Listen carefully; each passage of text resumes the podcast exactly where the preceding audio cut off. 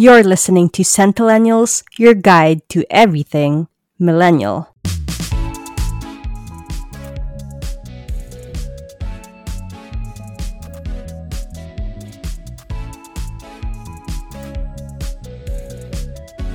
Merry Christmas! Maligayang Pasko mga ka-Centennials! This is Jello! And this is Kara. Merry Christmas, and our everybody. Christmas episode! Yay! Yes, so it, very exciting because this is one of the holidays that Filipinos really look forward to. Like every year, ito yung inaabangan ng mga Pi- Pilipinos kahit saan mang parte ng mundo. Di yeah, and it's indeed the most wonderful time of the year. Sabi nga dun sa song ni Frank Sinatra. Ah. Agree. Agree. But before we get into it, let's have our tidbits. Tidbits!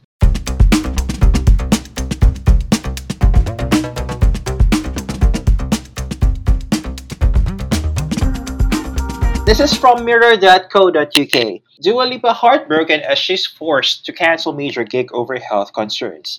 Just hours after celebrating a huge honor from the Billboard charts, Dua Lipa was deflated on Friday when she shared the sad news illness.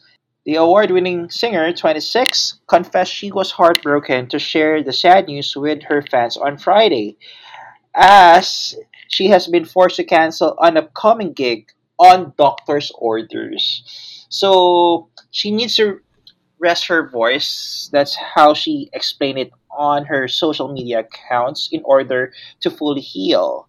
So, yeah, my comment to her, my comment for this news is that health is wealth. At saka if you really need to rest, rest, especially your voice because that's her puhunan eh, di ba? So, for me, because I, I'm such a Dua Lipa fan, um, rest well and yeah, may next year pa naman eh. Di ba? So, don't be heartbroken. Yeah. Ako naman, yan kasi. I know, mo I si know. Paul ng Lainey. Ay, ah. Ah, siguro si Paul nag-ano na, nagma-Malibu nights na, nagda-drive na naman. Oo. But ako kasi, um, that breakup was such a big thing dati, di ba? Pero still, I'm a Dua Lipa fan as well. I mean, who isn't, right? But I hope that she gets better. Um, kidding aside, uh, I hope that she regains her strength and so I hope that she gets back on her feet. Take the time off muna to heal first and madami pa namang panahon dyan para ipakita ulit yung talent mo eh. So yeah, I wish her all the best. So for today's episode, we are going to be talking about Paskong Pinoy, which is one of the things that has really attracted a lot of foreigners um, to our country, especially in Christmas, because Mm-mm. sabi nga nila, we celebrate it differently from Yeah. most of the world. And ako, to be honest, I agree because I was able to see it way back in, I think that was 2016 or maybe earlier, siguro mga 2015, ganyan. We were able to celebrate Christmas at Orchard Road in Singapore. So, Oh, iba talaga wow. iba yung Pasko doon, iba yung Pasko natin. Parang masaya din, yes, there are very uh, many lights, ganyan. Pero ang difference kasi nila is unlike us here, they do celebrate it with family, pero it's like a one-day event. Alam mo yon Parang Mhm. hindi siya yung year-long event. Like, for most Filipinos na hindi pa rin pinuput down yung Christmas tree kahit March na, di ba? Ganon.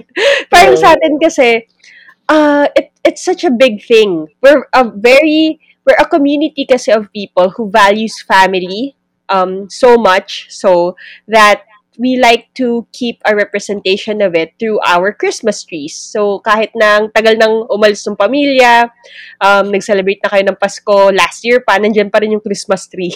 Because we want to keep it in our hearts, di ba? Yeah, and Filipinos, di ba? Mhm. Ikaw din, di ba? I know you have um, been able to celebrate it not just here in the Philippines. And how is it for you? Oh, it was totally different. Like, I've experienced Christmas here in Saudi Arabia. I flew Christmas Day mismo.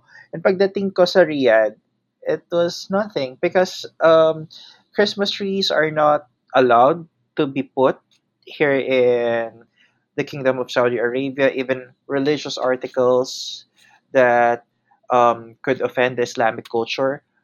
So it's just a normal day for them here. But in other parts of the Middle East, like in UAE and Qatar, since they're an open country, they celebrate Christmas there. Even they are a Muslim or Islamic dominant country. Well, I also tried celebrating the holidays in the United States and it was wonderful. Talaga mafe-feel mo talaga yung cold season. Though it's cold in the Philippines naman during Christmas, pero dun kasi it's winter eh. So, you'd feel and see that all white because of the snow and then the smell of the fresh pine trees kasi ang ginagamit most of the Americans ginagamit nila talaga totoong pine tree eh, 'di ba, for the Christmas. Unlike tayo, Mm-mm. Mga Pinoy, we just buy a Christmas tree, we decorate it. Sometimes Filipinos would decorate by September until minsan ina-extend pa nila, papalitan nila after Christmas, papalitan nila ng mga hearts hearts for for February or some Chinese Mm-mm. ornaments for the Chinese New Year, something like that. Ayun. Yes, that's true. And ano ah, pero ngayon, medyo na sa start na mauso yung mga potted Christmas tree plants, 'di ba? Tapos you Mm-mm. could um yung mga real talaga sila. You could buy it Oo. one of the places that you could buy it is at Homegrown Organics. Um yan parang 275 pesos lang. This is not sponsored guys ah, but if you are looking forward to buying uh, a plant na totoo. It, it, and sabi nila, it could grow up to 7 feet. Ganyan. So, Oh wow. Well, at least you could you could really smell the real Christmas. 'Di ba? The pine tree, the fresh pine tree.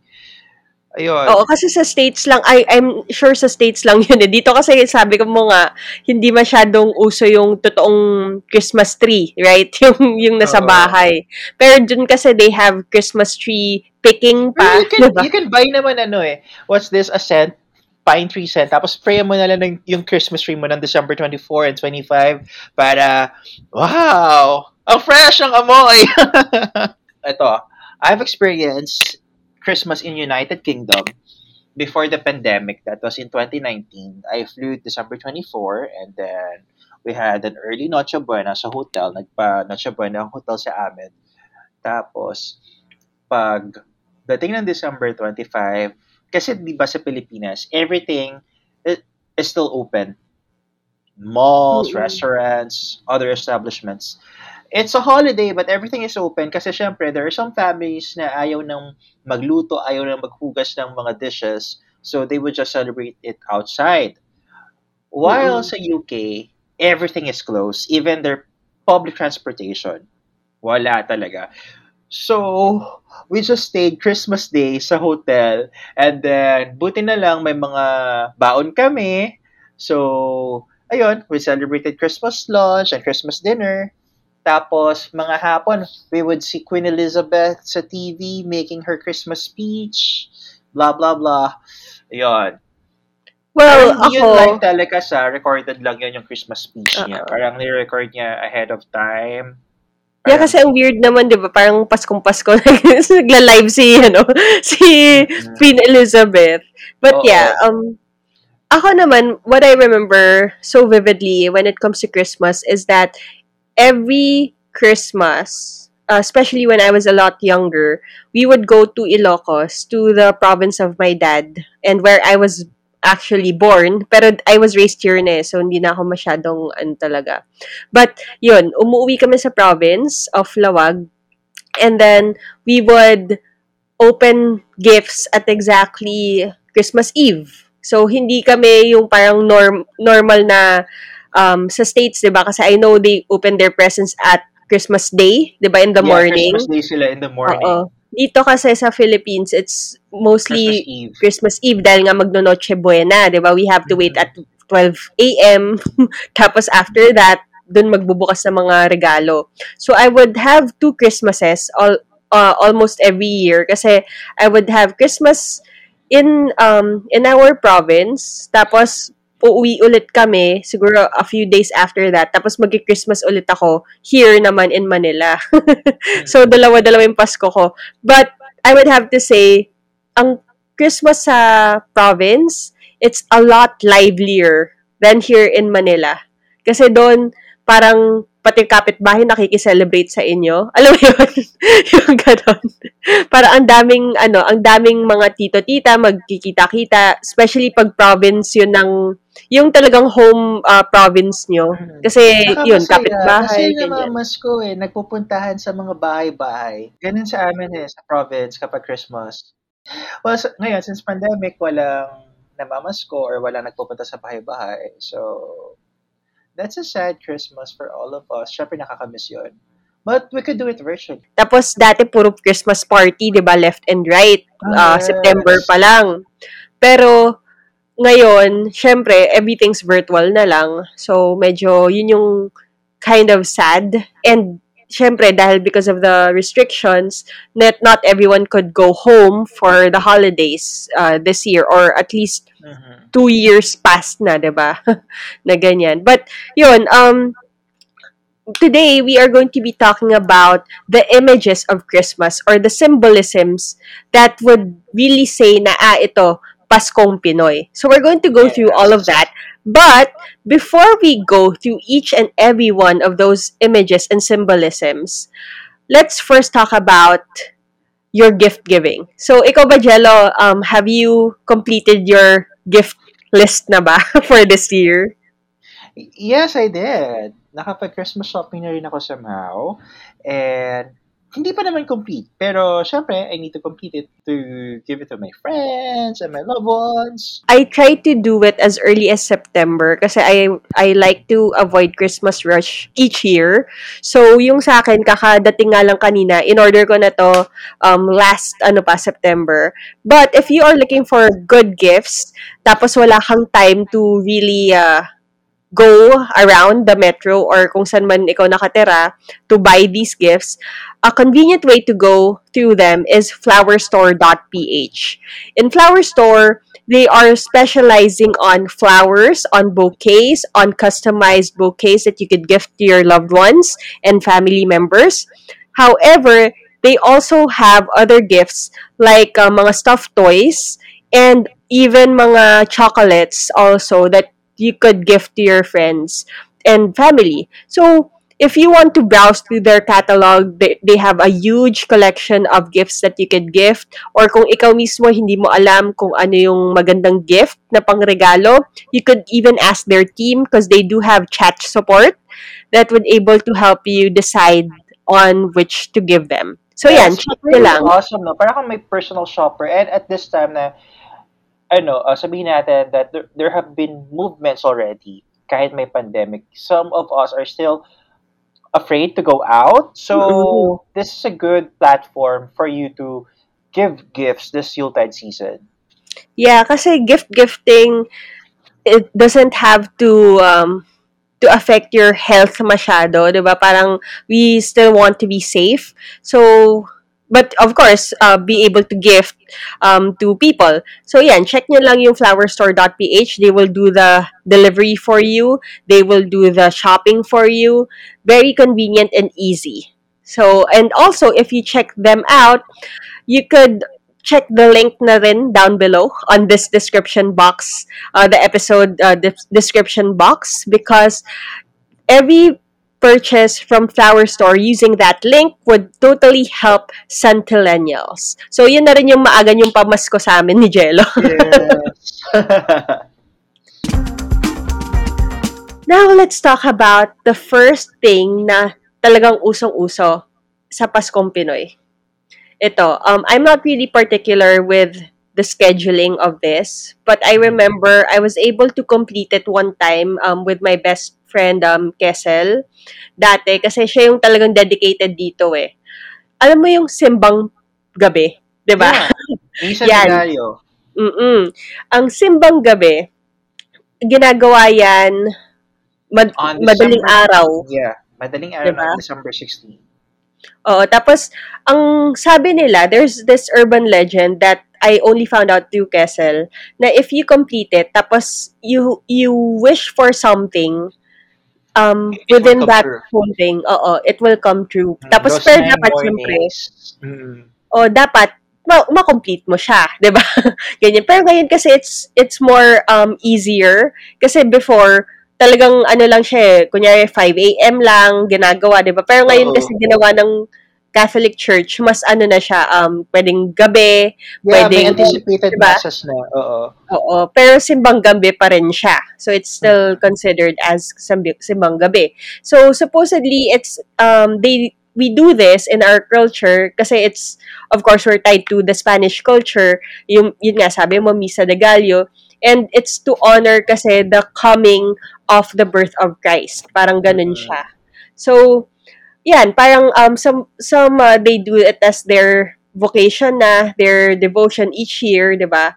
Pero ako kasi, when I was able to complete it, I was able to uh, to do the thing that I was asked for. Parang talaga nagkatotoo siya. Alam mo yon Tapos Mm. nagulat ako na, ay, right? Parang, it, it's actually pretty cool. Tapos si Kessel din, yung sa kanya, I believe he asked that year for him to pass the nursing board exams. Tapos he did. So, yon He was, par, wala lang, na, na, natawa lang ako. Pero, ikaw, um, Jello, di, have you experienced uh, simbang gabi? Na-complete mo ba siya in your life? I've experienced Misa de Gallo, but I've never have completed it in my entire 31 years of existence. Never ever talaga. Kasi ano, uh, minsan, kahit na-alarm ko na yung clock ko, hindi ako nagigising. Ewan ko ba, it's such a weird thing. Or sometimes kapag anticipated mass naman yung bala kong puntahan, minsan, syempre, may conflict sa, sa work schedule ko. So, talagang hindi ko siya nako-complete. Even when I was in college, you know, uh, parang when I was in a dormitory, parang tawid lang ako, ayan, Misa de Gallo na. Pero hindi ko talaga, for some reason, hindi ko talaga siya nagagawa. So what I like about the end of each Misa de Gallo is that sa labas ng churches, nandyan na yung bibingka, puto bongbong, hot chocolate, yung talagang sa tableya pa. Oh my gosh, ang sarap nun. Like, kain ka nun. And ako, ako ah, mas preferred ko ang puto bongbong than the bibingka. Ewan ko. Kasi siguro I just want it talagang sweet. Ayoko yung parang, I mean, I eat salted egg, but I just don't like the combination of the saltiness and the sweetness in one dish of that particular dessert. But I eat naman something salty and sweet na combo. Pero yon hindi ko lang trip siya. But I would eat a bibingka. If I if you'd give me a bibingka, I'd eat it naman. I have no problems with that. Ayun. Tapos, ngayon, di ba, pa, uh, nag-innovate na ang mga, tawag dito, ang ating mga vendors na lalagyan pa nila ng kung ano-ano yung bibingka nila, puto bongbong. Parang I've seen puto bongbong with condensed milk and cheese, di ba? Kakaiba yon. Kasi ang the put the regular puto bongbong is just that yung uh, nyog at saka brown sugar, yun lang naman on top eh. So ayun, those are the food after simbang gabi or misa de gallo. At saka yung amoy pa lang eh, paglabas, paglabas mo ng ano, ng church, talagang you'd see the smoke and then you'd smell it na, ah, ang bango-bango ng rice cake na yon. Alam mo ba, Jello? Ako, when it comes to puto bongbong, the first time that I actually tasted it was when I was with Kessel in one of our simbang gabi moments. Tapos gulat na gulat siya sa akin kasi I was already like what? I was um in my late 20s, 20s, or yeah. 'Di ba? Tapos sabi niya, "Ha, hindi ka pa nakakatikim nito?" Sabi ko, "Nope." I mean, I know what it is kasi I would see it sa especially in the provinces sa labas ng simbahan, 'di ba? Na umuusok. Pero I Oo. never got to uh, really taste it kasi ako Hindi ako mahilig sa mga kakanin at all. Like, I don't like the taste of it. The only thing that I like, and I don't think it's even considered as kakanin, is maha blanca. That's it. Pero suman, But there's no kanin in it. so I don't know, di ba? Parang, um, kutsinta ayoko talaga. Uh, like, uh, Are you really even an Asian? to start with.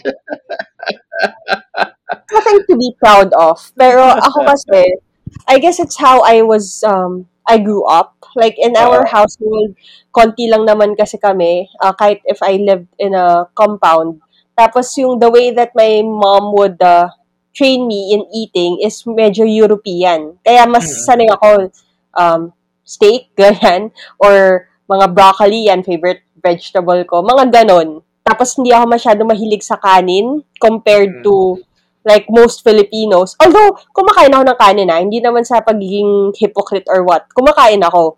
Pero, I'd rather go for pasta and bread.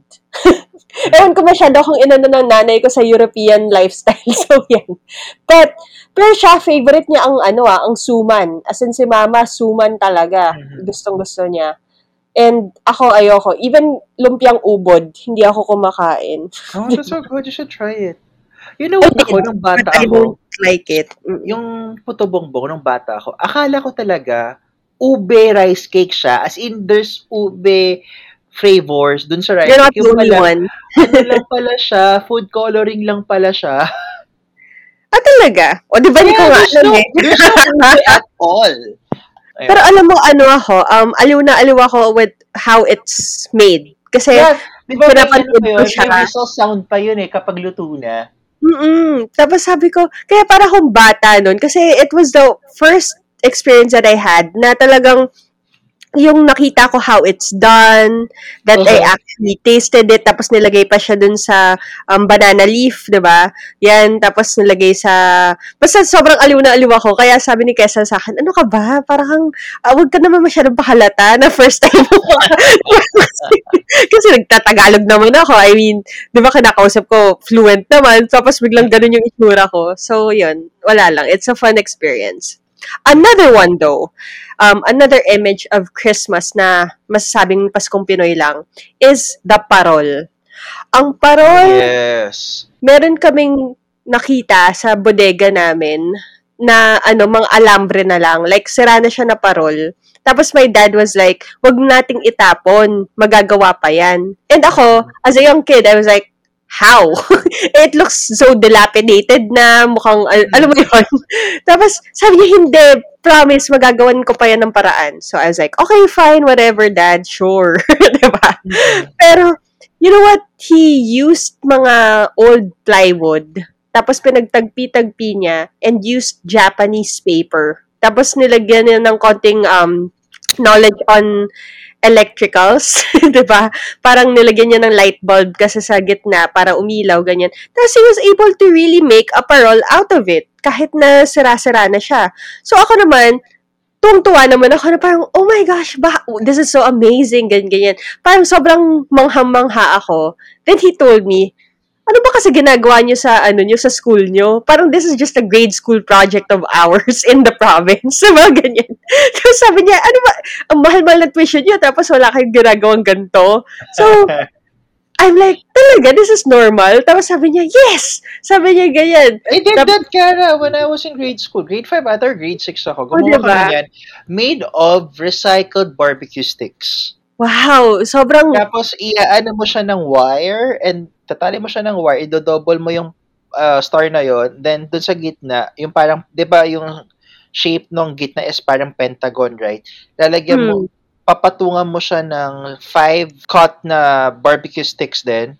Tapos, Mm-mm. so, mag, ma- mukha na siyang naka-inflate or nakalowa. Parang, ano, from flat yung parol mo, medyo ah, ano siya, kumbaga tataba. Tapos pag tumaba na siyang ganon, ano, lalagyan mo na, dadecor mo na siya ng mga, ano, um, Japanese papers, art papers, ganyan. Tapos lalagyan mo na siya ng, yung sa buntot, yung sa baba ng Mm-mm. stars, lalagyan mo na ng kung ano-anong coloretes, ganyan. Then you make sabit it. Ako ang ano, ang aliw na aliw ako doon was how he was able to do the electrical part of it. Na alam mo yun, hindi ko kaya yun. ganyan. Sabi ko, grabe. Tapos sabi niya, it's just very easy. Kasi nga, this is like a grade school project especially in the Mm. provinces nga. And then when I told my boyfriend, um, si Jerome, about this, sobrang taw-taw rin siya. Kasi sabi niya, kami nga gumagawa pa kami ng mga resin art nung grade school lang eh. Or yung mga rattan balls, diba? Yung mga uso sa homebodies or sa mga um, lifestyle magazines. Sabi ko talaga, eh, binibili to, na- like, di ba, in department stores or somewhere ng mga, nasa, let's say, 500 plus, tapos ginagawa mo lang out of, like, natural material. di ba? So, parang, so, so siya, ano, ay nako, mahal-mahal na school niyo, wala naman kayong, ano, ginagawa kaya alaskado tuloy ako sa dalawa. But yeah, paroles, this will always be uh, one of the biggest ornaments of Christmas. Filipino culture Yeah, during tsaka, Christmas parang tayo lang ata nagpaparol eh. And it is a symbolism where yung star na finalo ng Three Kings para makita nila si Mm-mm. Baby Jesus, yun yung symbolism ng parol eh. And if you remember two Christmases ago when Disney made a short film about parol, Yeah, ang galing nun. Sobrang galing. Like, it was a, a short, um, parang it was really Filipino-based din eh, di ba? Mm-mm. Tapos, walang, um, walang conversation at all throughout the entire uh, short movie. But you really feel it. the and Lola and her granddaughter, no? Yes.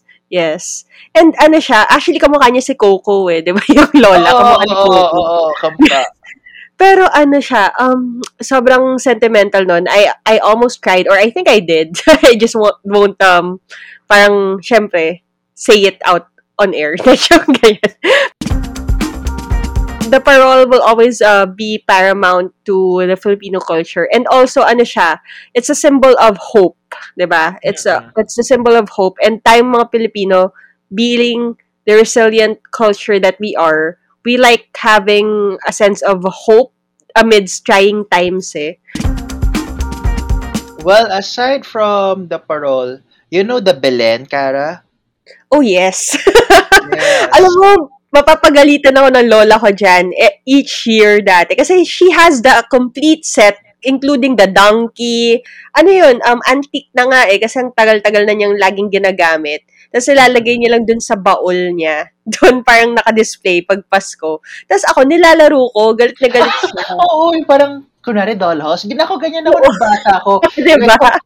Doon sa bahay namin, so, kasama namin sila lolo at lola. So, yung Belen, nandun yun sa ilalim ng Christmas tree, doon ilalagay ni Lola. Tapos yung Belen na yun, all wood, made, o- made out of wood. Tapos nilalaro-laro namin ng mga kapatid ko. Napapagalitan kami na wag mong laruin yan, ganyan.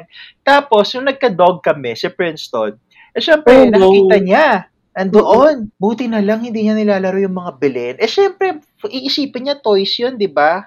Tapos Mm-mm. wood pa, pwedeng, pwedeng ano niya, ah, teeter niya, di ba? Buti na lang hindi niya nilaro-laro. Oo, kasi grabe, yung lola ko nun talagang, yung pa, ang cute mo, yung gusto na lang niya akong tirisin. Alam mo yun, kasi nga ginugulo-gulo ko yung arrangement. May arrangement pala yun. Alam Yeah, mo yun? meron. Basta most important is si Baby Jesus nasa pinakagitna and then si Papa Joseph nasa eh, nasa left ay nasa right and then si Mama Mary nasa ano sa left tapos yung angel nasa nakasabit yung angel nasa taas tapos yung three kings and then the animals realize, like, a few years back, when I checked on its price, kasi parang sabi ko, syempre, I'm already um, making my own money, ganyan. Sabi ko, gusto ko ng bilhin sa bahay. 'di ba Mm. Kasi nga, it, it evokes that certain um, memory of mine that I want to instill pa rin in future years. So, Mhm. sabi ko, gusto bumili ng bilhin. Oh my gosh, ang mahal pala nun. Sabi ko, no Mahal wonder siya, lola ko. Gusto niya akong saka sakal. kahit yung ano, meron pa ako nakita sa shopping app as in yung minimalist na Belen as in the Holy Family lang, silang tatlo lang yung nandoon. Mahal din. So, 1,000 plus, 'di ba Kahit tatlo lang Oo. sila. Meron pa akong gusto na ano na bilhin pero ang itsura niya is like the babushka dolls of ano of uh, Russia. Ganun yung Oh itsura nila. Kasi Cute. it's very ano, Eastern Orthodox, ha? But Well, yeah. still, it's still a Belen.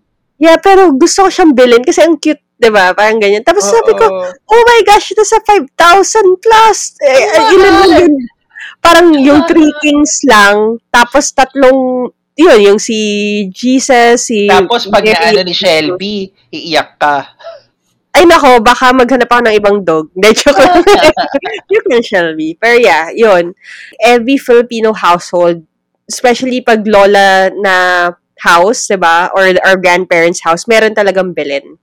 Pero in the States, ang ano nun, ang counterpart nun is yung train, 'di ba? Yung holiday train um Yes, na train town, na nasa diba? snow. Oo. mm tapos yung may mga nag-ice skate. Yun naman yung ano, yung And- sa kanila. Snowman. Oo, snowman. Plus, the mistletoe. Mistletoe. Ay, nako, Kara. Ano ko lang, share ko lang. Nako, syempre, nasa US ako noon. Sabi ko, sana, pag nasa mistletoe, mistletoe ako, pag nasa baba ko ng mistletoe, may mamit ako, ganyan. Tapos mag-date kami, share a cup of coffee, and then biglang, pagbalik ulit sa mistletoe, kiss kami! Ang landi-landi. Hashtag landi responsibly. I know. Okay, Alright. balik tayo sa Pilipinas naman, though. Um, because this is like everything imagery on uh, Paskong Christmas, Pinoy yeah. na dito lang mahanap sa Pilipinas. Christmas, yeah. Ito, Manico Ma- Manika. Or Oh, in Chris other, Kringle! yeah, in other cultures is called Chris Kringle. Very, Or ano, very di ba? uso sa Secret. Santa, ganon, sa kanila. Mm-mm, Secret Santa. Very uso to sa atin. Especially if you work, ako kasi I worked in a call center then. So, pagdating, pag malapit na, pag magsa-September or November, usong-uso yan within teams. Ganyan. Um, Mm-mm. mamimili kayo ng, kunyari, sasabihin, budget is 500 pesos. So, hanggang dun lang, di kayo pwedeng lumampas. But, you would show your wish list ahead of time so that the people who draw, um, who do your name on the hat or kung ano man yung pinagdralatsan nyo, uh, would be able to buy. Or some other, ano naman, offices, what they do is, they do yung parang, kunyari, first week. Kunyari, all four um, weeks of Christmas, meron kayong exchange gift. So, for the first one, let's say, um, something slimy. Then, the second week Oo. is something green. Then, the third week is Mhm. something um, scary or something like that. Parang, Minsan pa nga ano, may something naughty. alam mo, meron akong ano, funny story there. Si Jerome kasi, he was my office mate before naging kami. Okay? So, and it just so happens na mahirap magkaroon ng boyfriend in the office life, right? Tapos, ano, parang kaming supervisor nun, and nag-away kami. I don't remember what, uh, ano na yung pinag-awayan namin, pero nag-away kami nun. Eh, hindi niya alam na siya yung napun- nabunot ko dun sa, ano, Mhm. dun sa thing, right? Tapos, I believe yung ano niya um, was something playful. Parang ganon ata yung ano, uh, exchange gift na criteria. Something playful. So, syempre, dahil mahal ko siya pero nag-away kami, ang ginawa ko, he hates clowns kasi. As in, he totally hates clowns. As in, yun yung phobia niya na, hindi ko maintindihan kung ano nangyari sa kanya nung childhood niya, kung bakit siya Aha. takot sa clowns. But, he hates them. So, what I did, I bought him a, a good, decent gift. Okay? I don't even remember what, uh, ano yung binili ko. So, bumili ako ng alam ko magugustuhan niya na nandun sa criteria ng something playful. But at the end of that, I inserted a toy clown na gumagalaw sa ilalim ng bag. Yun, Kasi galit ako sa kanya, 'di ba?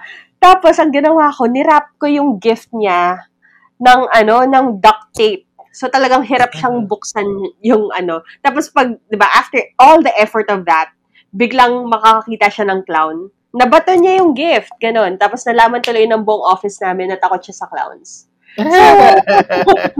Pagka passive aggressive tong ano, tong Ay, friend cannot. But yeah.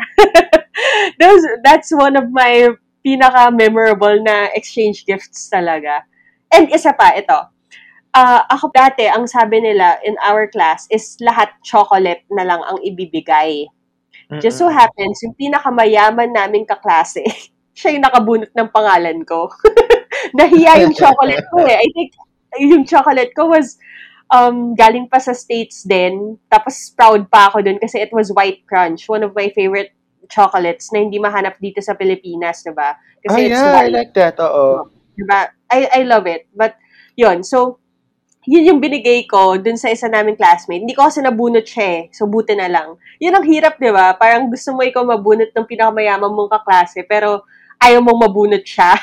right? Ganun. Mhm. Tapos, siya nakabunot nung sa akin. So, sabi ko, ah, sayang naman kung kailan naman chocolates lang yung ibibigay. But okay, fine, sige.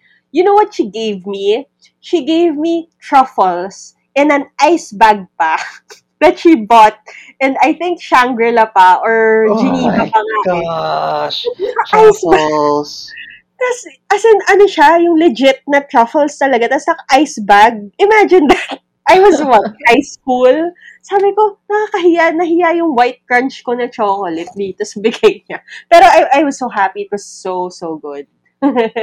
Sa akin, worst.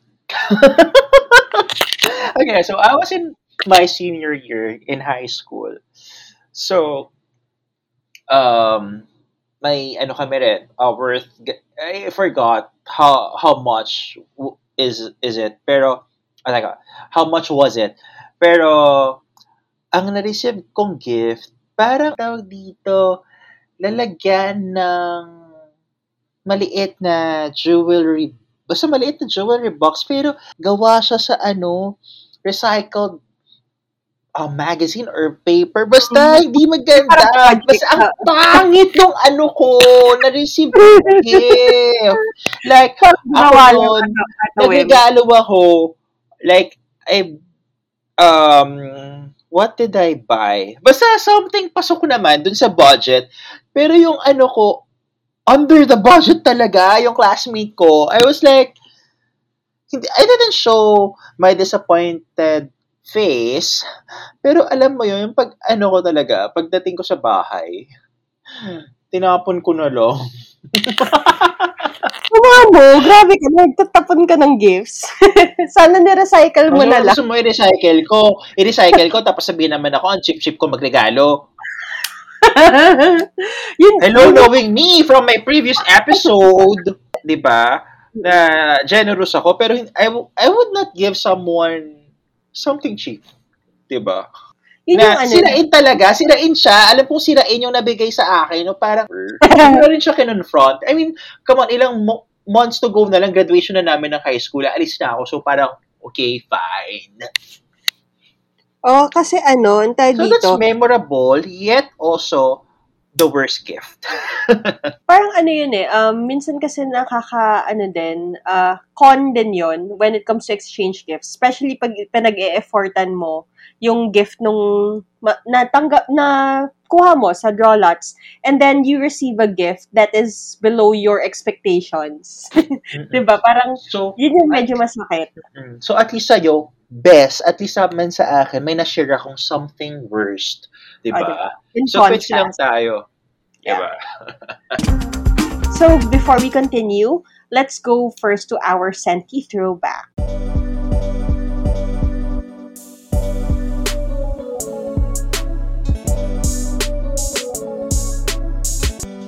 I'm sure na miss mo to. Paskuhan. UST Paskuhan. One of the things na namimiss ko sa UST, yung Paskuhan talaga, kahit na ang hirap-hirap ng signal during our time, at ang hirap-hirap maghanapan during Paskuhan Mhm. season, pero That's nakakamiss true. kasi tayo yung batches na naka-experience ng TAPSI, yung after party ng Paskuhan, Oo. And- oo.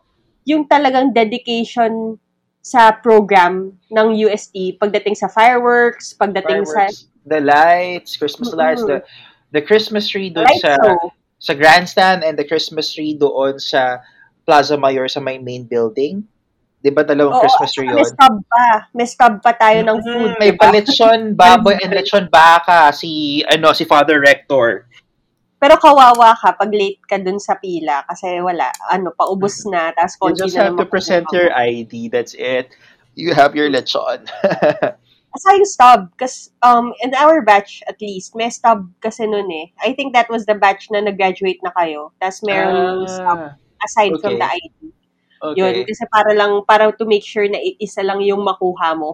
kasi di ba Mm. pwede mo pakita-kita yung ID mo every time. Oo. Pero- kasi ang daming stations nun eh, kung saan saan naka-position yung mga lechon.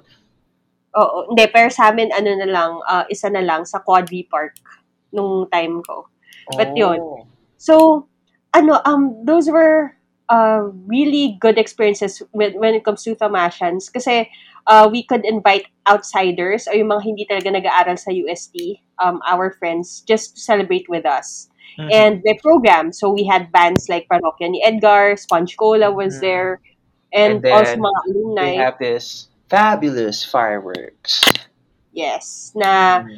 matagal yun na, mga siguro 10 minutes of fireworks, diba? Yan. Mhm. But, you know what? That's for Tomasians. Pero we Yeah. also have for Let's go UP. to Diliman! Mm, We have this UP Lantern Parade. Actually, di ba, parang sabay eh, ng araw ang Paskuhan at saka UP Lantern Parade. So, it's like a Mhm. rivalry of those two universities with Christmas events. So, hindi natin minsan na-invite yung mga ISCO friends natin, hindi sila nakakapunta. And maski tayo, when we are invited by our ISCO friends, di rin tayo nakakapunta. Kasi nga, Oo. syempre, ano, we rather want to stay in our own home. I mean, our, Oo. our alma mater. Ayun. Pero nakita ko yun. Uh, yearly dun sa mga news, parang gumagawa per colleges eh. It's, I think it's a competition per colleges na gagawa sila ng lantern. And then, ipaparade nila never yun. been kasi. So, Mm, I well, I've never been to, but. I see lang sa news that ipaparade nila yon all over the campus, the Diliman campus, and then ang final stop dun sa Oval, sa Sunken Garden, and then may concert din. Tapos nakikita ko kasi sobrang creative eh, kahit na hindi sila uh, College of Fine Arts or ano, 'di ba, in UP. Pero ang gaganda ng mga lanterns na Mhm. pinaparade na, na makikita mo kasi on television, right? Pero iba pa rin, I'm sure, to experience it like live and first hand.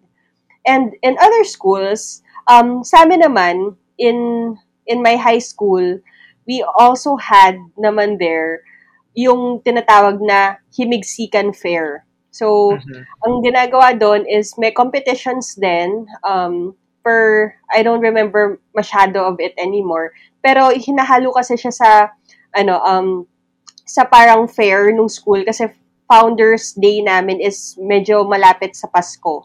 So, parang pinaghahalo na nila into one grand event. Tapos may concert din.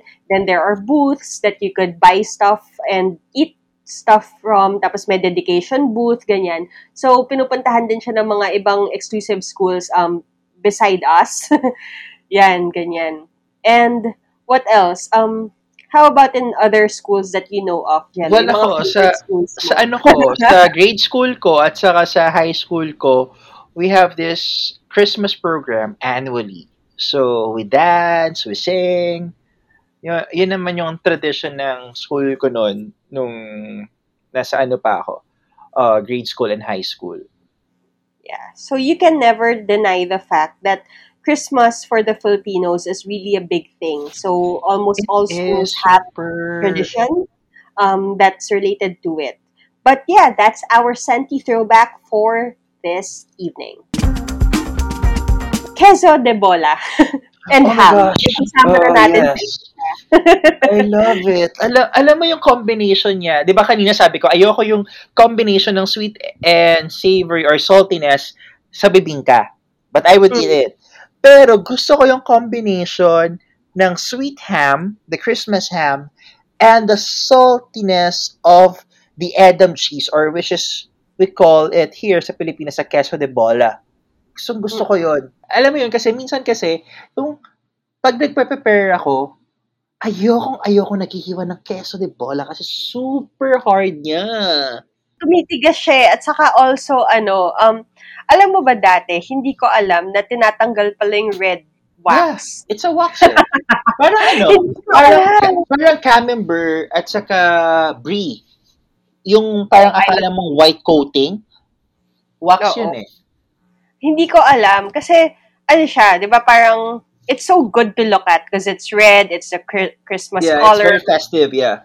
Oo, tapos ano, um, I only found out about it, like, mal- matanda na ako, na tinatanggal pala yun. Kasi nga, sabi ko sa'yo, yung palette ko, um, I'm very, hindi ako, ewan ko ba kung anong palette yung nangyari sa akin or paano, how I grew up. Ang ginagawa kasi ng mom ko and my lolas uh, before, parang ano na siya, uh, gawa na. Alam mo yon yung parang all you have to do is just get from the cheese plate, ganon hindi ko parang alam na tinatanggal pala yung red thing. Ganyan. I remember one time nga ata nalas, nalasahan ko pa yung red thing na yun eh. How did it, how did it taste? Doesn't taste like much, but it doesn't taste good as well. Parang wala. It's it's non-relevant. Para bang kandila. hindi naman. Because I have, well, I couldn't really compare because hindi naman ako nakatikim ng kandila in my life. But, you know, um, maybe if you could like uh, describe the experience, parang it's not satisfying. So, ayan. Ang ham naman, every year, it isa to sa mga staples pagdating sa mga Christmas basket ng companies. At pag wala silang ganto, nagagalit yung mga empleyado. parang, ano ba naman, wala ba lang kaham-ham dyan? Diba? It's, it's been a saying already. Hmm, kami were given 2 kilos of ham. Wow, buti pa kayo. Kami, Laki, diba? 2 kilos. Tapos, alam mo yun, extended siya hanggang matapos ang New Year. Sa sobrang laki niya. Oo, tapos hindi kasi yun inuubos in one sitting eh. Yeah, like, yeah. um, tinatabi pa yan, tapos minsan yun nga, umaabot pa ng New Year. So, minsan yun Ikaw din- ba, ano, yung time kayo ba. Kara, sa family, kapag hamba, do you slice it na? Or yung parang, i-present mo siya during Noche Buena na parang yung sa TV commercial na buo pa siya na bilog? Hindi eh, ano kasi kami, we're, we're a very impatient family. We want to eat. Minsan nga, hindi na nga namin nahihintay yung 12 a.m.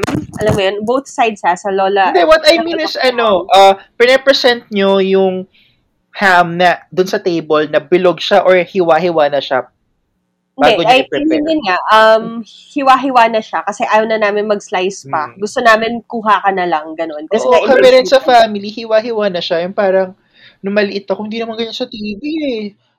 Yung sabi ko sa commercial, yung sinasabi ko, parang, sa commercial kaya, buo yan. Bakit hindi natin ginagawa yun? Yung pala, kasi ino-oven pa yun, ganyan, ganyan. Ang hirap. Glaze ng sugar, may, may parang burnt sugar on top of it.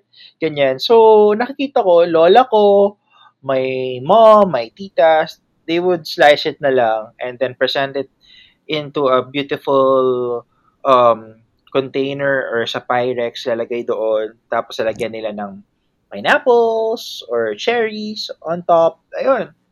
Tapos gusto gusto ko, lalagyan ko ng mayonnaise yung ham ko. Aside from the queso de bola. Well, I that's know. interesting. That's the first time that I heard that. Tapos Um, minsan, I make leftover carbonara na ang- instead of bacon, ang gagamitin ko yung Christmas ham. And it tastes good. You should try it. Sige, You matry should nga. try it. Meaning, meaning to say, you cook it, ah, hindi yung magpapadala na naman ako sa iyo. Just like what I did when I made your chicken pot pie from my leftover Thanksgiving uh, dinner. Yeah. That was good. That was uh, very much appreciated. Yun nga, um, shinare ko yun sa Centennials. Sana nakita nyo, listeners. Mhm. And um, siguro just to like wrap this conversation up, ang last na image that I could uh, remember, since we already talked about it, is, of course, the whole Noche Buena. Noche Buena is only Filipino um, and Spanish kasi we got our roots from the Spaniards. Pero yun nga, um, Noche Buena, we have to wait at 12 a.m. 'Di ba? Tapos magsasalo-salo kayo and dapat may bilog na um, na fruits and parang New Year din eh, 'di ba? It's related to the New Year na superstition that we have. Pero in Christmas, sinas dinadamay yon So may mga bilog na stuff. Kaya nga may queso de bola because it's round, 'di ba? Anything round. And then ano, um usually meron din diyan yung mga uh, fruit salad, 'di ba? Yes, On fruit the- salad, ano, macaroni salad. Yes. Tapos ano pa ba ang pasta, Yeah, spaghetti, pasta. ganyan. Something long, lo- long Oo. noodles kasi you're celebrating the birth of Jesus Christ. And yun naman ang symbolism nating mga Pilipino. Kapag may birthday, we should eat something uh, long, noodles like pancit or pasta. Basta importante. Di ba? Oo. Tapos ano pa bang mga inaano natin doon? Uh, hinanda. Yan, of course, sinabi na natin kanina, yung may, ham may, is may roast chicken kami sa ano. Tsaka may cake kami sa Noche Buena. Yes, something Pero, sweet. So, fruit mm-hmm. for the gods, diba? Uh, I mean, food fruit for cake. the gods. Fruit cake, diba? Fruit cake, diba? Yan, pero pinaghalo ko. sa family, ang Noche Buena namin, December 24, pero 7 p.m., hindi na kami naghihintay ng ano, ng Christmas.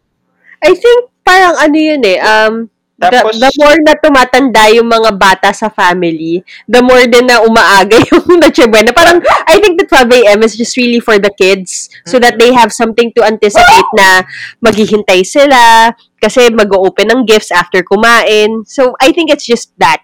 Tapos, we started sa, last year, sa menu namin, meron, meron kaming cheese board and caviar pie.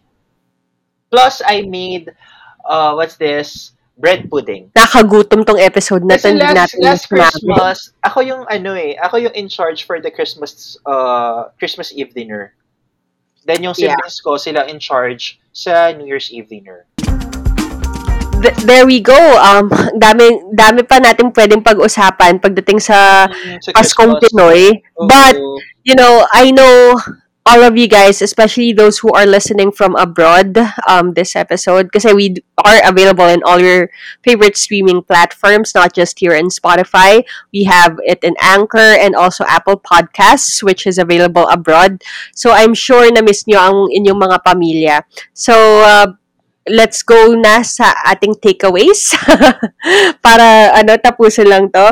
I guess I'll start with this one. Um, Paskong Pinoy, this actually is my thesis in college. Uh, I was supposed to uh, do images of Christmas in 10 Filipino short stories. And kaya medyo ano, uh, nakarelate ako at bumalik na naman ako sa college days ko when it came to this episode. Ako lang, just celebrate family kahit na not all families are perfect. Meron dyan mag, mga times na mag-aaway kayo, magkakasakitan, magkakasamaan ng loob. But at the end of the day, you will always look forward to family. Parang ikaw pa rin yung, yung family mo pa rin yung, uh, yung nandyan para sa'yo at your worst. And hindi mo na mapapalitan yan eh, 'di ba? Whether you like it or not. And Christmas is not just about family. It's not just about celebrating it with your loved ones. Let's always remember what it was for or bakit siya sineselebrate. It's actually because of the birth of Jesus Christ, our Lord and Savior. And in other cultures they celebrate it because of the generosity that was given by uh, Saint Nicholas or Santa Claus in modern uh, times. Pero yun eh, it's the reason why Christmas is celebrated and one of the favorite events of a lot of people kasi it just is really so positive. It celebrates life, it celebrates joy, it celebrates the children, it celebrates just giving back to other people other than yourself. So this Christmas, I hope you guys get to celebrate it with your family members as well. Or if not, at least your loved ones and that you are happy this Christmas time. And I hope you guys also uh, listen to Jose Marichan ulit. Time to to bring back those old um, albums ng ano Christmas in Our Hearts niya. and of course, um, Mariah Carey's uh, all I want for Christmas is you. So yeah, and celebrate it, enjoy it, and just be happy for other people who gets to celebrate it this year. First of all, Merry Christmas. And my takeaway is that it has been a long tradition for Filipinos to celebrate Christmas, and we have been celebrating it for um, the start of the Burr months. So sabi nga nila, we have the longest Christmas season ever. Four months nga daw. From September to December. Well, since um, kahit traditionalist ang Chris ang mga Pilipino when it comes to Christmas, um, we also try to adapt to everything that happens around us. Like right now, um, since we're living in a very high technological world, we celebrate Christmas so easily with our loved ones, whether they're in abroad or other parts of the Philippines. We can have a video call with them and sabay-sabay nagsa-celebrate ng Noche Buena or kahit different time zones, nakikita nagdi-dinner kayo, ganyan. And even for your menu, I mean, just like what I said, you have your traditional menu, pero you could add some food and people would still eat it, diba? And I think every year Christmas would have um this there would be add-ons like may mga marami may mga add-ons pa rin na wini-welcome nating mga Pinoy. Merry Christmas, everybody. Hug your family members for us. Hug yourself for us. Just celebrate love and enjoy the festivities and enjoy life, even if we are miles and miles apart. All right, we leave you with this one. Hashtag maligayang Maligayang Pasko.